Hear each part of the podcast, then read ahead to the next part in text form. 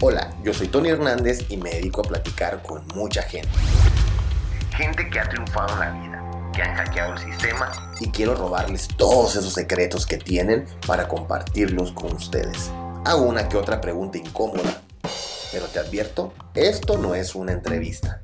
Es una plática común y corriente. Búscalo en YouTube, Spotify y otras plataformas.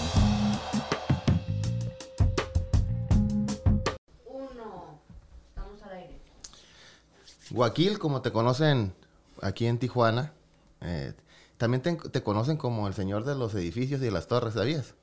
No, no sabía. ¿No? Pues ya, a lo mejor no te dicen, pero, pero sí. Y me llamó mucho la atención ese, pues prácticamente esos proyectos que haces porque están bien, ¿cómo le diría? Ambiciosos.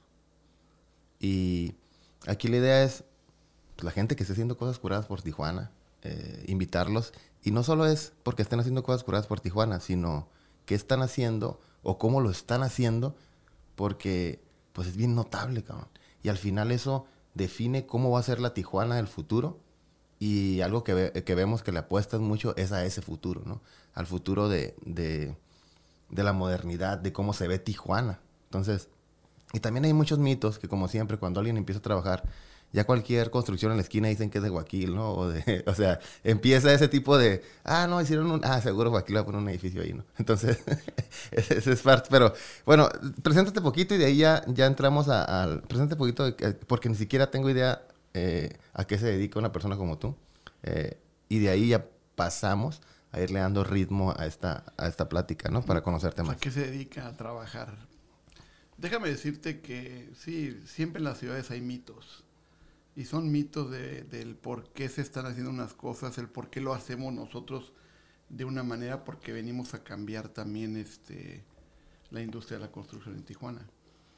Yo me acuerdo que cuando empecé a construir el edificio de la Revolución y Novena, muchos de los comunicadores o, son los enemigos que, A mí, no me eches, faltan a mí no me eches la bronca, ¿eh?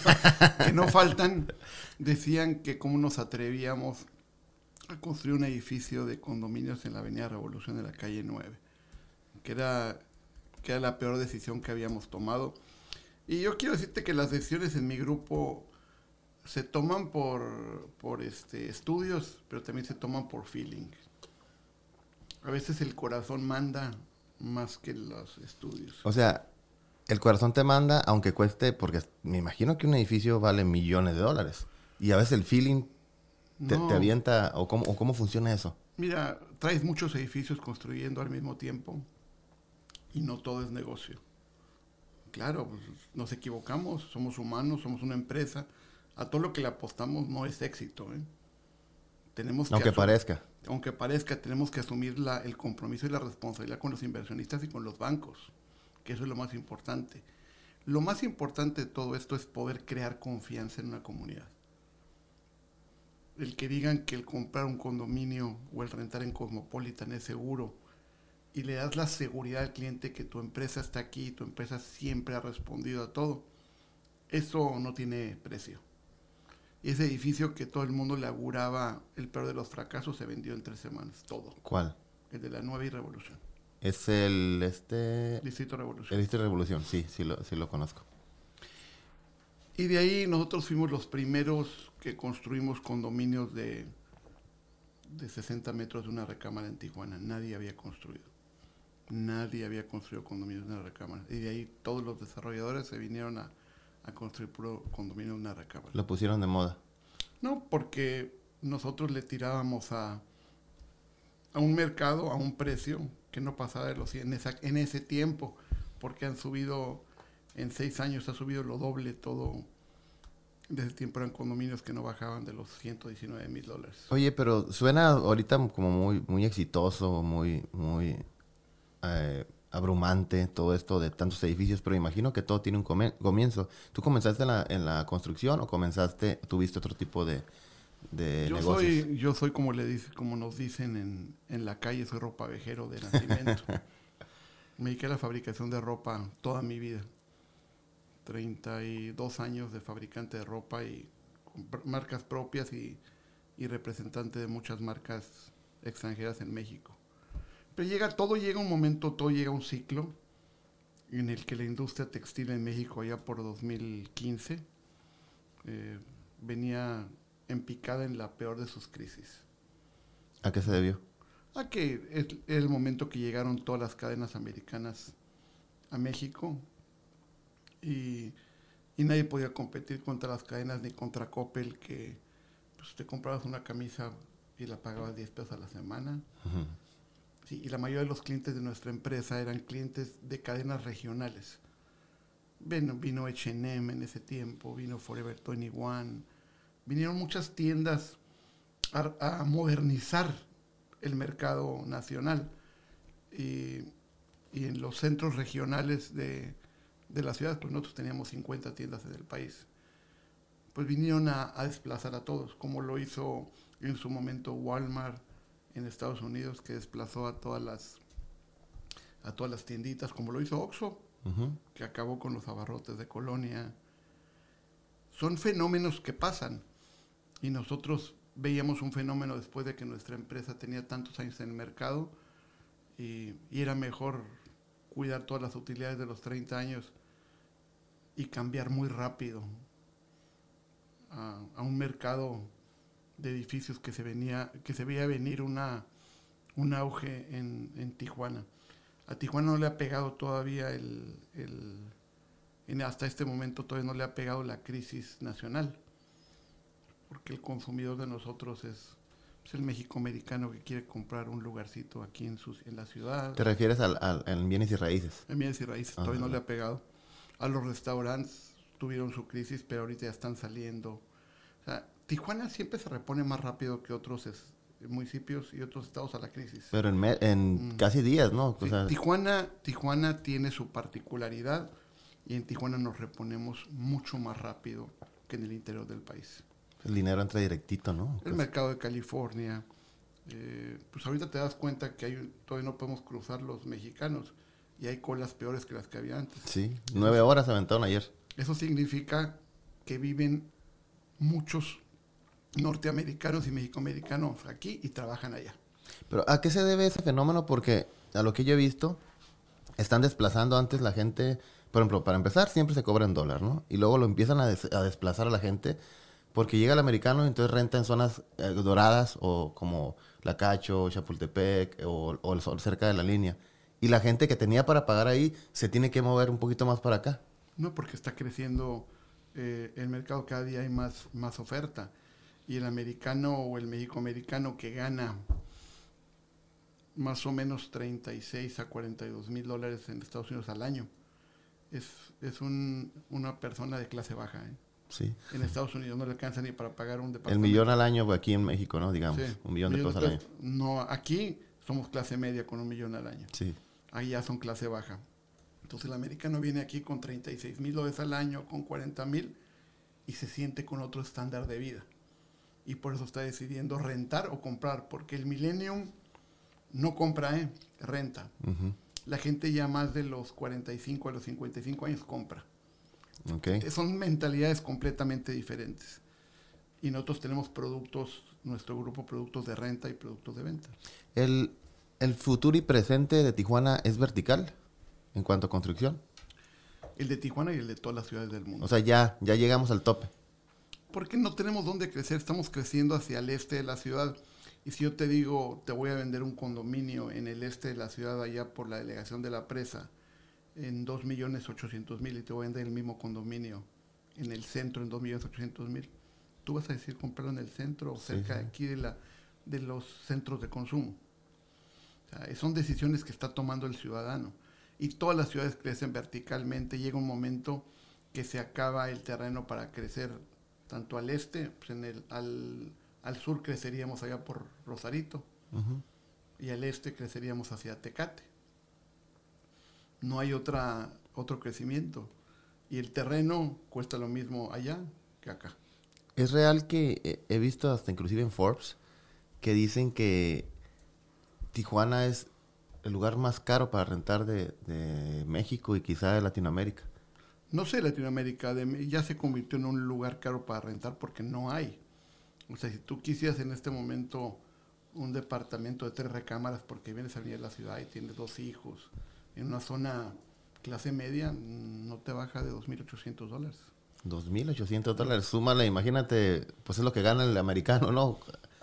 Es lo que renta un departamento aquí, 2.800 dólares, en Tijuana, de clase eh, media, media alta, cacho, centro, de esas medidas para tres recámaras. Bueno, renta eso, pero tampoco creas que es muy fácil conseguirlo, porque no hay mucha oferta. De Hay mucha demanda en esta zona, ¿no? En esta zona de departamentos de esas medidas. Oye, y...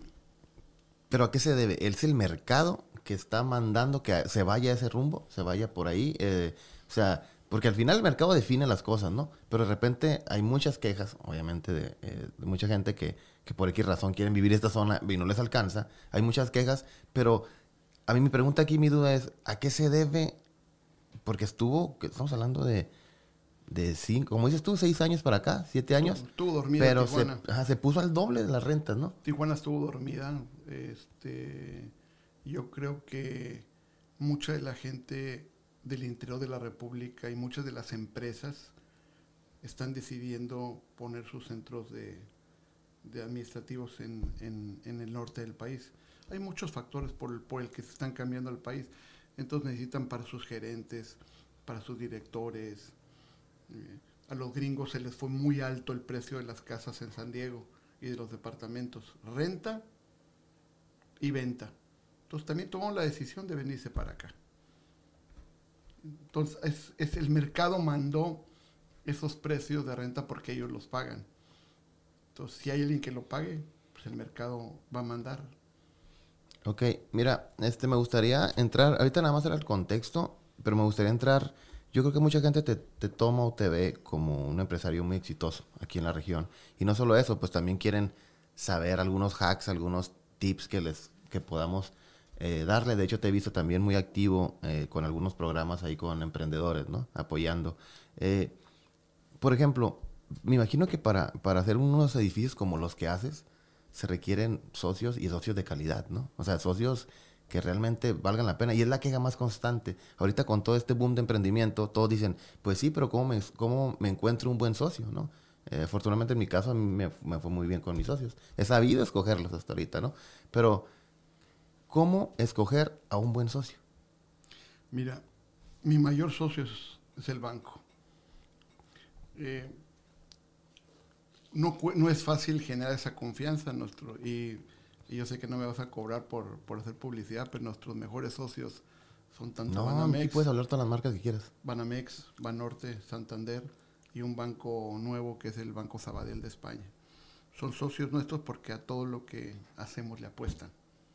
Le apuestan al grupo, no le apuestan al edificio, no le apuestan a la inversión, como tú dices, de la esquina que está, se- que está construyendo un edificio. Le apuestan al grupo. Y ¿Y cómo se logra, cómo lograste el primero? O sea, porque te entiendo que ya después de tres, cuatro, pues dices, allá nada más llego y digo, soy yo, y toco la puerta, necesito tanto, pero ¿cómo logras el primero? El primero, como no era, no teníamos antecedentes, no tuvimos financiamiento del banco, sino lo hicimos con, con varios amigos, con varios socios, amigos, pero amigos de familia. Ok, No se puede invitar a cualquiera que quiera. Cosmopolitan no está abierto para, para cualquiera que quiera invertir en, en la empresa. ok, ya. O sea, nosotros no estamos abiertos. Y de ahí las cosas se van dando cuando uno, cuando uno tiene muy fijada la idea de lo que quieres en la vida y te la fijas en la cabeza, es muy fácil, es muy fácil llegar. Mucha gente no lo cree, pero tanto yo como el grupo que yo encabezo, que, que están mis dos hijos, mi esposa y también las nueras ya empiezan a- a trabajar somos un grupo que los que nos ponemos en mente lo logramos. Lo logramos. De una manera u otra se logra porque todos trabajamos por esa idea y por esa meta. Y esa es la clave de la vida. Hay que, cuando tú te propones algo y se lo platicas a alguien, siempre te van a decir que vas a fracasar. No, pues eso no es negocio. No, pues no lo hagas. No, pues te va a ir mal. Yo no le, yo lo platico en la junta de consejo y si todos tenemos mayoría, vamos sobre esa idea, aunque a uno no le haya gustado, y de ahí nos ponemos todos en mente que lo tenemos que lograr. Y tenemos muchos proyectos que pronto tu Tijuana se va a enterar de muchos proyectos que no solo van a cambiar la, la vida residencial de Tijuana, sino la imagen de la ciudad. Ya te lo dará a conocer en, en su momento, te prometo que va a ser uno de los No, primeros. ya, ya dijiste. Oye, este, ¿y qué le dirías a ese, a ese joven? Porque mucha gente piensa en función del dinero, ¿no? Me pasó, para que te miento. Ahorita ya no, pero cuando yo vengo de muy abajo, no estás para saberlo, pero cuando empecé, como muchos, ¿no? Como quizá tú, de estudiambres, este, de- inclusive de un documentado, etcétera. Y siempre pensabas, como no tenías, pensabas, quiero tener dinero, ¿no? Claro. Y llega el momento en que te empieza a ir bien. Pero entonces, pero de repente yo, yo sí me siento que cometí el error de pensar en el dinero más que en, los- en ese momento. Ahorita ya el tiempo te va cambiando la mente. Pero igual, una persona que tú todavía tienes kilómetros avanzados eh, de mí, ¿qué les podrías decir a ese morro que está ahorita perreándola bien canijo?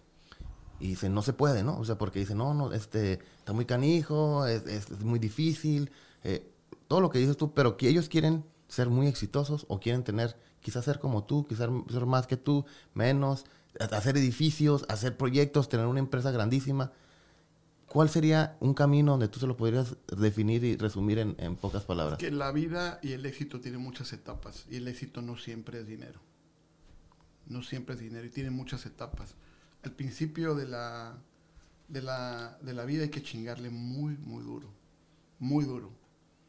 Yo te puedo decir que yo trabajaba de 8 de la mañana y a veces a las 10 de la noche todavía estaba eh, en mi casa preparándome para el otro día para salir a trabajar cuando trabajamos en la ropa.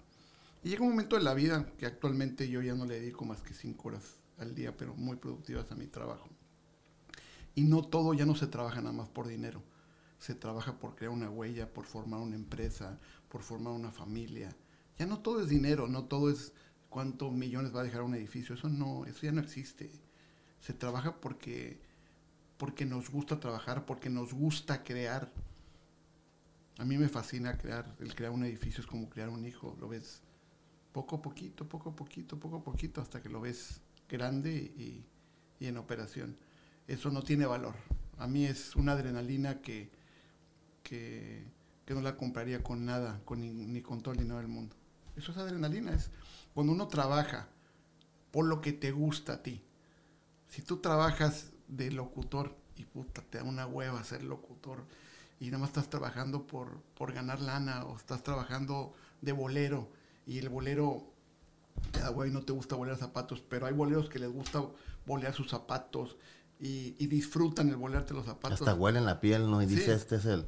Te tiene que gustar lo que haces, te tiene que apasionar. Si no te apasiona lo que haces, estás en el camino inadecuado y nunca vas a tener éxito. Tienes que apasionarte por lo que haces. Así como se apasionó el, eh, el dueño de McDonald's, el dueño de Walmart, se apasionaba, le fascinaba hacer hamburguesas.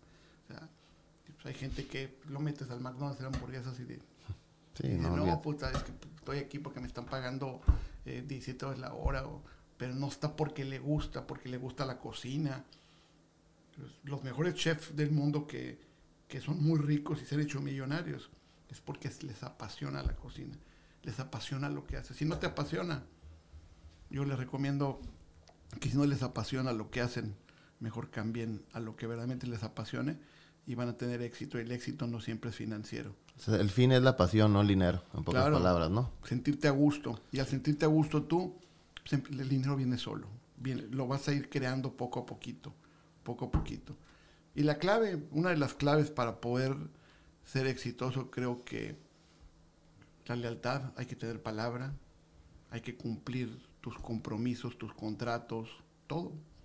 Fíjate Si que... no, si no eres una persona de la que puedas crear esa imagen ante tu comunidad, mm, no veo, no veo por dónde.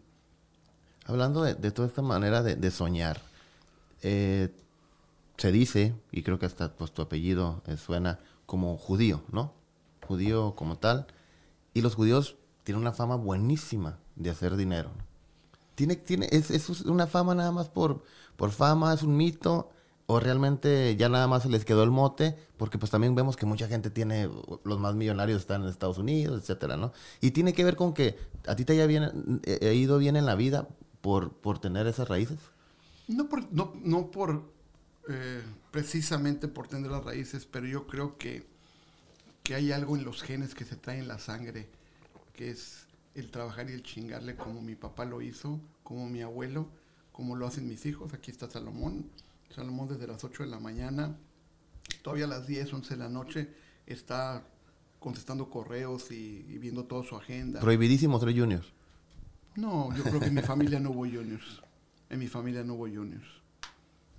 No había, no había cómo ser junior porque a todos les apasionó el trabajo. Cuando Isaac salió de la preparatoria me dijo, yo no quiero seguir estudiando, yo quiero trabajar. Y no cualquiera, ¿eh? No cualquiera, o, o- o tú, o tú como papá, le permites porque Yo yo digo que, ¿cómo que no vas a estudiar? Y tómala. No, entonces, en este caso, ¿cómo fue eso? Fui, fui el hombre más feliz de la tierra. Cuando te dijo eso. Sí, claro. porque porque estaba, ahora sí que estaba decidiendo su pasión, ¿no?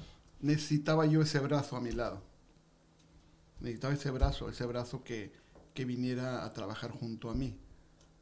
Porque la empresa es una empresa familiar. Y a los tres años Salomón hizo lo mismo. Papá, yo no quiero tampoco estudiar y acabé la preparatoria. Yo me quiero incorporar a la empresa y trabajar y trabajar. Y Salomón tampoco estudió.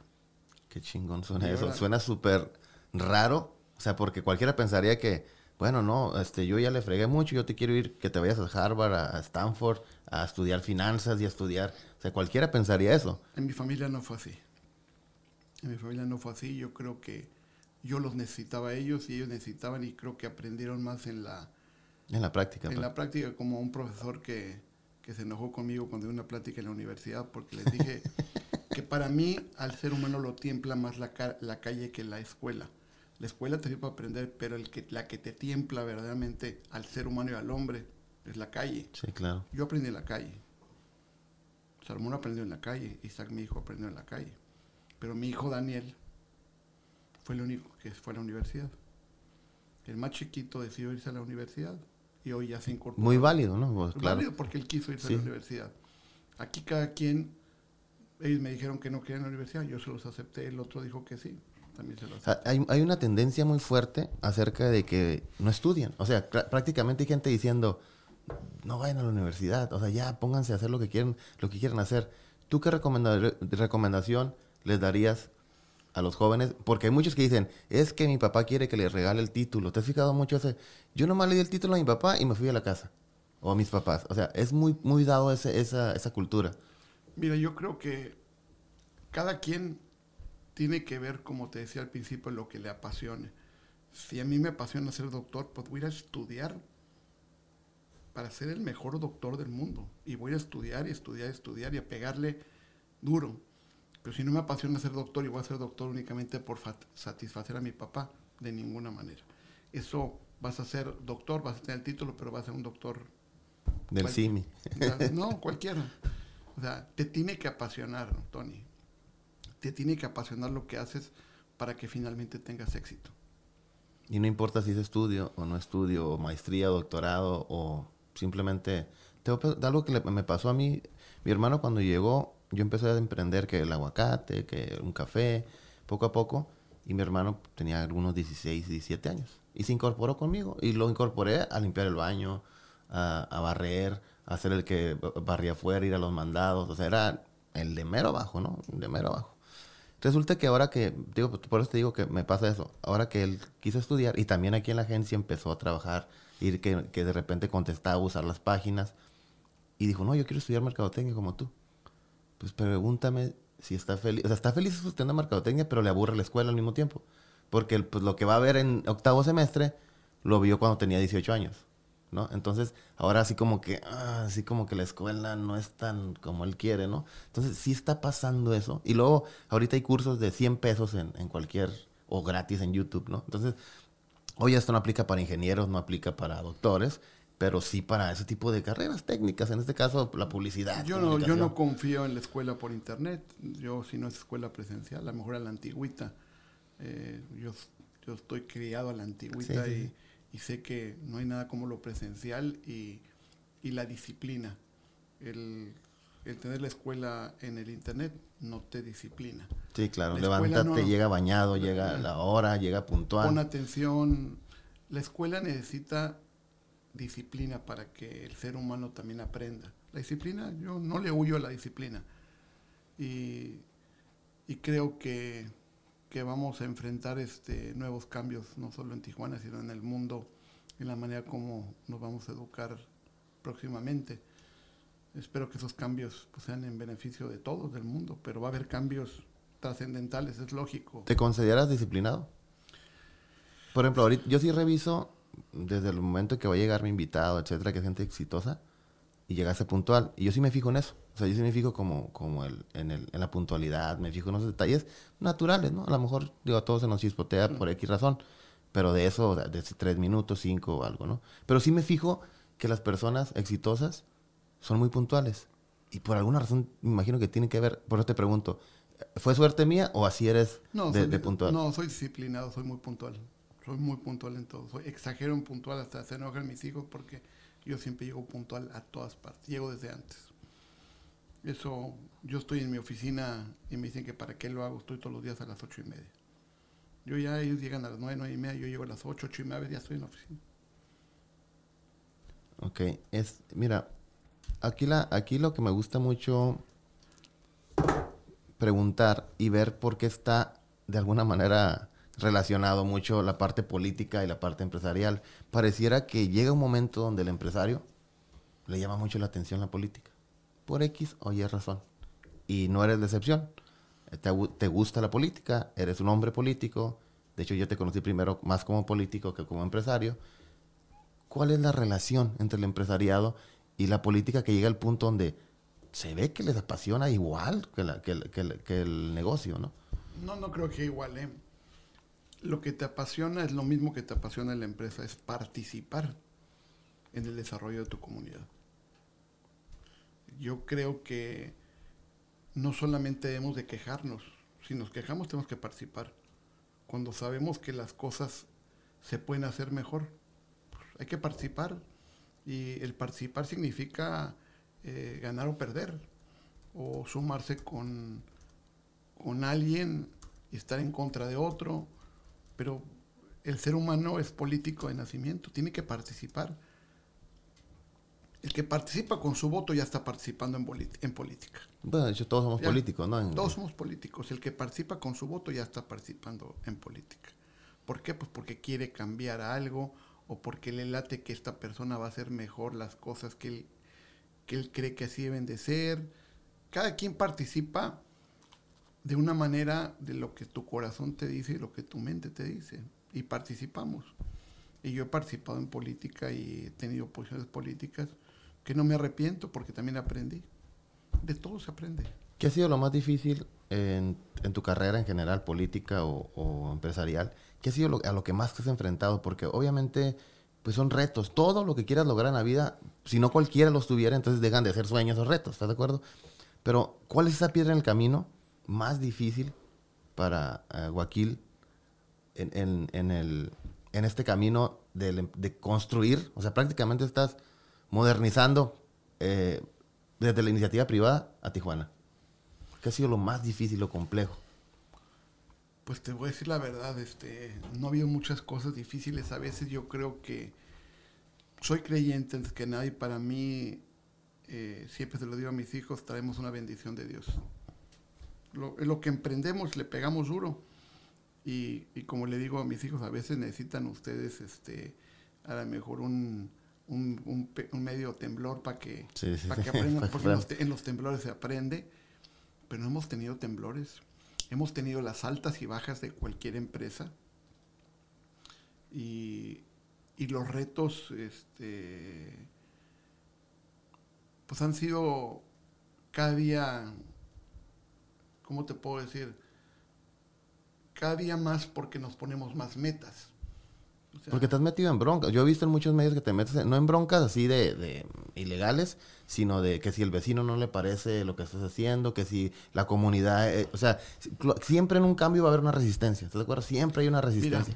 como yo le digo a, a un- me entrevistó una, un medio de comunicación hace dos semanas y le digo, si construyo 300 departamentos al año, tengo que tener un problema. No hay manera, no hay manera de que todo me salga bien, que a un cuate pues, se le cayó la puerta, pues es normal.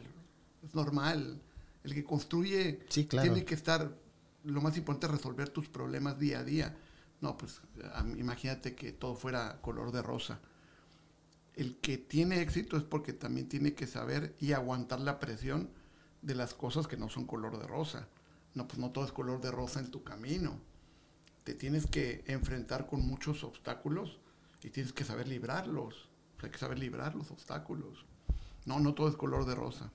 Sí, porque me he dado cuenta que, eh, y digo, yo, yo estoy de acuerdo en el progreso de Tijuana, en la modernidad, etcétera, y hay mucha gente que es conservadora. Al final dice, oye, esta zona no queremos que, que- que-". Y dices, oye, espérame, es que Tijuana ya tiene que crecer, no, no hay. Vete a San Diego, pues, es- obviamente estás tapizado de, de modernidad, de edificios, o sea, me imagino que esa parte te enfrentas muchísimo, que inclusive se ha hecho mediático, ¿no? No, no, no se me olvida el, el de la De la prepa de Lázaro la Cárdenas. Prepa Lázaro Cárdenas, que es un lugar muy, pues de alguna manera, eh, muy conservador de la ciudad, histórico, etcétera, pero eso no significa que por eso no se va a progresar en ese sentido. Finalmente, finalmente lo sacamos adelante porque yo cuando creo en algo y creo que estoy haciendo las cosas bien, las voy a pelear hasta el final.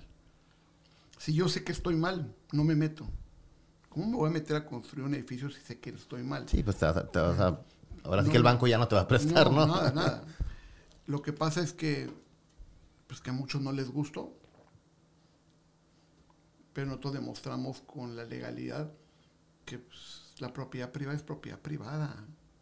La propiedad privada es privada y si yo tengo un permiso, un uso de suelo, La ley te asiste. la ley me asiste. Cuando la ley te asiste, no tienes de qué preocuparte. El que nada debe, nada teme. Y hablando de propiedad privada, pues ya sabes por dónde va la pregunta ahí cerquita.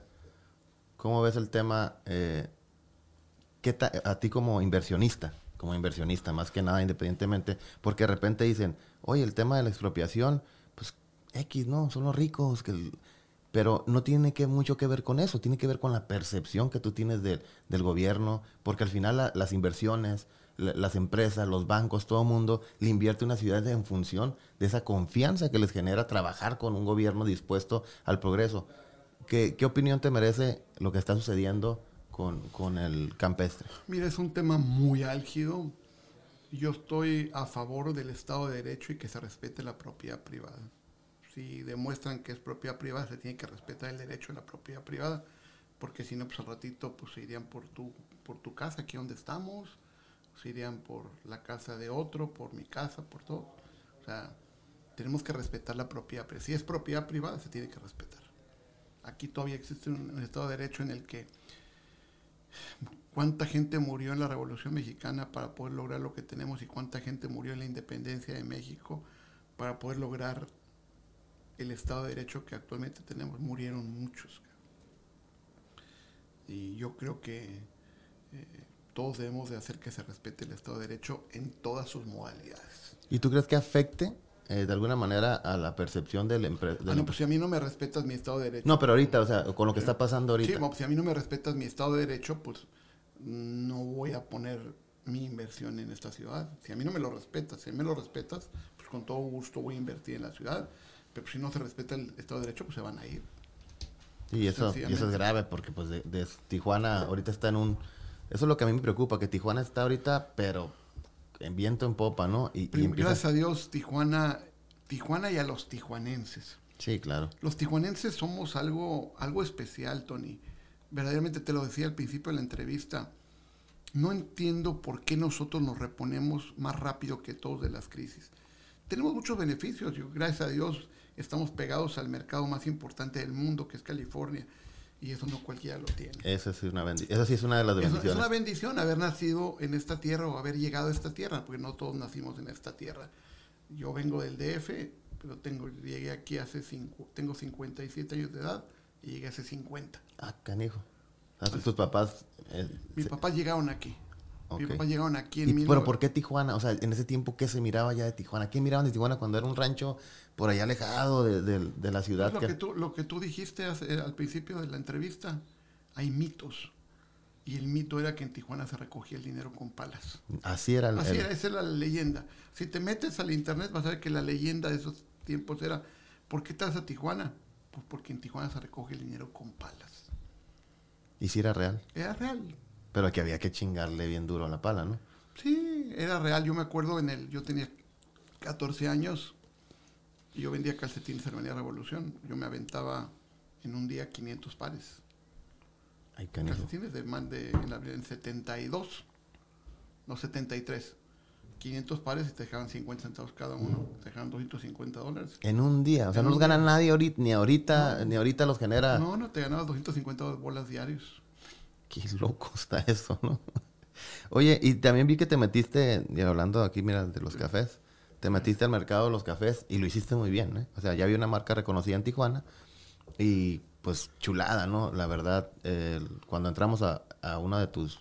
Que, tengo una historia con eso, mira, yo en este café, el que está aquí cerquita, yo lo tenía un poco descuidado anteriormente, que no se llamaba, se llamaba Tía Juana y tenía el aguacate, y lo tenía muy descuidado. Pero llegas y te pones en la esquina. Y empiezo a ver que lo haces bien chingón. ¿Qué crees que tuve que hacer? Poner- o sea, de alguna manera me motivaste y me puse las pilas bien canijo para decir, oye, tengo que estar a la altura de la zona, ¿no? O sea, y fíjate lo que hace la competencia. Algunos hubieran, se hubieran renegado y te hubieran dicho, ah, este, nomás andan este, estorbándole a los emprendedores. No, yo me emocioné y dije, ah, cabrón, este, me tengo que poner a la altura de Tijuana. Y le eché ganas con mi café y me puse bien trucha con los arquitectos, con los diseñadores, poner ideas. Te felicito, ¿eh? Sí, o sea, la competencia me hizo ponerme las pilas y ahora somos, y los dos seguimos vendiendo y, lo- y, y el mercado está contento, ¿no? Dices, uy, qué chingo, tengo dos opciones, me gusta ahí o me gusta acá, eh, eh, y no tiene nada que ver una cosa con la otra, ¿no? Entonces, eh, yo lo vi bien, yo, lo- yo me emocioné, la verdad, fue como, ota, me están poniendo un reto enfrente, bien chingón. Entonces, pero ve que, ve- vi que pues, tiene esa visión, ¿no? Porque, pues el café está bien bonito, o sea, eh, es un café muy bien hecho, muy bien diseñado. Renovaste la marca de alguna manera, que ya estaba. Desconozco cuáles sean sus tratos, ni tampoco eh, busco que lo comentes aquí. Pero lo que sí vi es cómo se modificó esa marca y se puso a la altura, así como café premium eh, de, clase en, en Tijuana. Nosotros somos dueños de cinco sucursales y, y todos los negocios llegan así como lo que te decía al principio, como bendición de Dios. Llegan por accidente cuando yo acabé de construir mi edificio de Avenida Revolución, donde era esquina Sara. Pues resulta que en la esquina me llegaba Starbucks y me quería rentar la esquina. Y pues no me quería pagar la renta que yo quería. Y pues luego llegó Baristi, también me quería. Y luego llegó Café Cru, y también quería la esquina. Y todos la querían. Y, y dije, pues todos quieren la esquina. Diga, mi señora, ¿no la quieres tú? Porque mi, se- mi señora venía de, vendi- de haber vendido todas sus tiendas de ropa. ¿No la quieres? No, pues sí la quiero. Entonces hablamos con Café Barista y le dio la franquicia Café Barista. Pues fue un éxito ese café. Sí, está, está El del centro. la verdad. Cuarto, fue un éxito pues, y de ahí pues abrió en Alameda y de ahí abrió en, en Río, luego abrió en, en aquí cerca de ti, luego abrió en Plaza Río y ahorita abrimos ahí en la Prepa Lázaro Cárdenas. Oye, mira, creo que ahorita a estas alturas, pues ya, ya tus inversiones son grandísimas, ¿no? Pero ¿qué hay de esos muchachos que tienen, no sé, vamos a decir mil pesos, diez mil pesos, cinco mil, una cundina? Yo empecé con una cundina. Yo la verdad empecé con una cundina de cinco mil pesos para pagar mi primera renta en la zona Río. Eh, en aquel tiempo cuando me- una- un cubículo me costó 150 dólares, eh, más o menos. Y a lo que voy es, ¿qué le recomendarías a ese joven que no tiene para invertir? Pero hay una educación detrás que lo va a llevar algún día. Mira, nosotros lo estamos haciendo con muchos, con muchos empresarios chiquitos y con jóvenes. Sí, me hablabas del, del programa ese de, emprendedores que tenemos nosotros. Ah, sí, el programa que sí que tiene. apoyamos a los emprendedores. Y el por qué, lo, por qué lo hicimos y fue idea del grupo de apoyar a los emprendedores, todo el mundo decía que porque estamos en campaña y que... Ujú, yo que, que quiera, exacto, sí, sí. ¿Qué quieres? No queremos nada. O sea, nosotros lo hicimos porque cuando yo empecé, alguien me ayudó igualmente. Y entonces yo tengo la obligación con Dios de ayudar a, a varios. Y, y tratamos de ayudar a varios con sus productos, poniéndolos en mi café, en el hotel, eh, ayudándolos con, con mercadotecnia, con dinero, pero no dinero regalado, dinero prestado Ok, sí, claro. para que salgan adelante porque te cuento rapidito una historia. cuando yo estaba en los mejores momentos de la venta de la ropa en 1983. Me fui a Panamá a buscar un proveedor de ropa de mi misma religión judía. Entonces yo llegué un miércoles a Panamá y el Señor me estuvo esperando de las 9 de la mañana a las 6 de la tarde y no me atendió para venderme, yo iba a comprar. Y me dijeron la secretaria que volviera el jueves. Y volví el jueves y me estuvo esperando otra vez de 9 de la mañana a 6 de la tarde. Y me hicieron volver el viernes, pero yo sabía que el viernes él se iba a las 4 de la tarde. Por, por parte de la religión ellos tienen que estar fuera de la, del negocio. Ah, tú sabías eso, pues. Entonces yo dije, a las dos y media del viernes, dije, pues ya valí, me vine nada más, gasté en un viaje sin, sin nada. Y el Señor me atendió a las dos y media. Y eso fue una, para mí, como te decía al principio, yo soy muy creyente y para mí fue el ángel de Dios que Dios me mandó. Porque el Señor me hizo crecer a donde estoy ahorita. Te, te esperó, te hizo esperar tres días. Sí. Que tú te hubieras ofendido el primero, quién se cree, este, ya me voy, etcétera. Te Ese le dio todo el soporte de los créditos a mi empresa. Fue mi padrino. Murió hace seis años. Y él fue el que me llevó a donde estoy. ¿Pero por qué? Por la persistencia. La persistencia para los emprendedores es importantísima. Tengas mil pesos, tengas diez mil. El persistir, el persistir insistir. Hay que chingarle, chingarle, chingarle todos los días. Y no doblarse nunca. No hay que doblarse. El que se dobla se muere. Me gustaría, voy a regresarme un poquito a la política y de ahí vamos a concluir con una pregunta final para, para Tijuana, ¿no? Eh, si tú tuvieras el poder de sacar de la contienda a uno de los contendientes, del que quieras, diputado, federal o, o el partido si quieres, ¿a cuál sacarías? ¿A cuál te unirías? O sea, una vez a quién sacarías, ¿a cuál te unirías en, cuanto a, a la campaña? ¿Y a cuál apoyarías así de? Porque en este caso no eres un candidato. Entonces, ¿a cuál apoyarías? ¿A cuál sacarías? ¿Y a cuál te unirías? Me refiero a unirías porque pues no está en tu preferencia, pero dices, bueno, lo tengo que agarrar con tal de... Mira, me, pre- me haces una pregunta muy difícil. Esa es la idea. Antes que nada porque soy un hombre de lealtades. Y, y déjame decirte que, que Jorge Hang es mi amigo. Jorge Ramos es mi amigo. Marina es mi amiga. Te la pusieron así, ahora sí que sí te la pusieron. Me pusiste difícil porque a todos los aprecio. Y yo creo que, que le deseo que gane al que le convenga más Tijuana y Baja California. O sea, y aparte yo pertenezco a un partido. Y no, la pregunta no te la puedo contestar porque yo soy miembro de Movimiento Ciudadano. Tú eres activamente... Y soy delegado nacional del partido aquí en este estado. Y sería una falta de lealtad este, poderme sumar en este momento. Lo haríamos si lo decidiera en su momento el Comité Ejecutivo Nacional que nos tendríamos que unir a alguien para sacar adelante, pues sería una, una alianza de facto o algo, pero hasta el momento no hay nada de eso. Entonces sería una deslealtad yo contestarte la pregunta. Excelente, digo, te reservo los comentarios y más porque, pues, ahora sí que el, el voto es libre y secreto, ¿no? A, a ver, Saúl, para ya, este, para ya terminar, me gustaría que esta cámara que tienes aquí, Ajá. esta cámara es la tuya. Esta cámara es Tijuana y te está viendo, ¿no? Y con tantos años que, que has estado en Tijuana, 50, 50, ¿son 50? 50 Oye, ya te aventaste las de plata, ¿no? Ya te aventaste las de plata con, Ya. con Tijuana. Entonces, ¿qué le dirías a Tijuana? Las, los Ah, los de, 50 son ah, de son de oro. perdón, cierto. Los 25 son de plata. Los 50 son de oro. Sí. Es cierto. Bueno, ahorita que estás de, de- de manteles largos con los con los con las bodas de, de oro con Tijuana, ahí está Tijuana. ¿Qué le dirías? Porque esta, ese pedazo lo voy a lo voy a cortar y lo voy a subir. ¿Qué le diría a Tijuana? Que sin duda, no, eso te lo puedo firmar, que sin duda Tijuana es una ciudad que abraza a todos. Tijuana no es una ciudad de tijuanenses, todos somos tijuanenses, el 80% de los tijuanenses son por adopción, porque vienes a una tierra que siempre te abraza eh, pues con todo.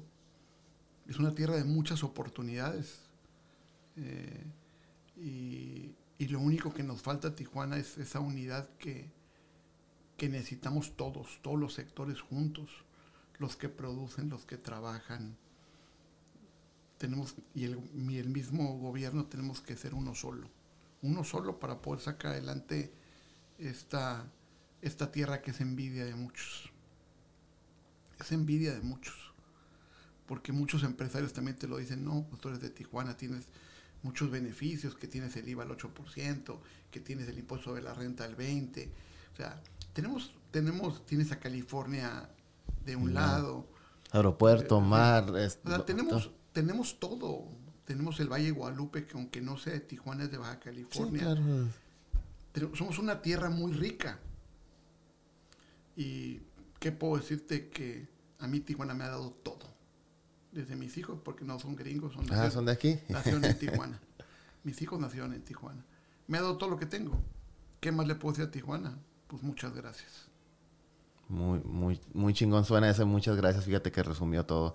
Pues, Joaquín, un gustazo, la verdad, tenerte aquí. Fue, me, me encantó el- el- la plática. Como te digo, la idea de aquí era inspirar gente y creo que de parte de mí tienes mi respeto y mi admiración. Gracias, Eh, igualmente, te- Tony. te- te- de verdad, digo, qué chingón. Y, y espero algún día, a lo mejor no en bienes raíces. De hecho, sí me gusta, soy, llevo 12, 13 Airbnbs. Creo que vamos por otros, por caminos muy paralelos. Pero, digo, a lo mejor un día me va a tocar ver hacer un edificio y voy a sentir esa adrenalina que, que sientes y que, y que, y que tienes, ¿no? Primero Dios va a saber Sí, que sí lo es- vas a lograr. Esperemos, a- a- esperemos estar ahí a lo mejor en Cosmopolitan, ¿no? Primero Dios. pues muchas gracias, aquí así lo hacemos. A tus órdenes, Tony.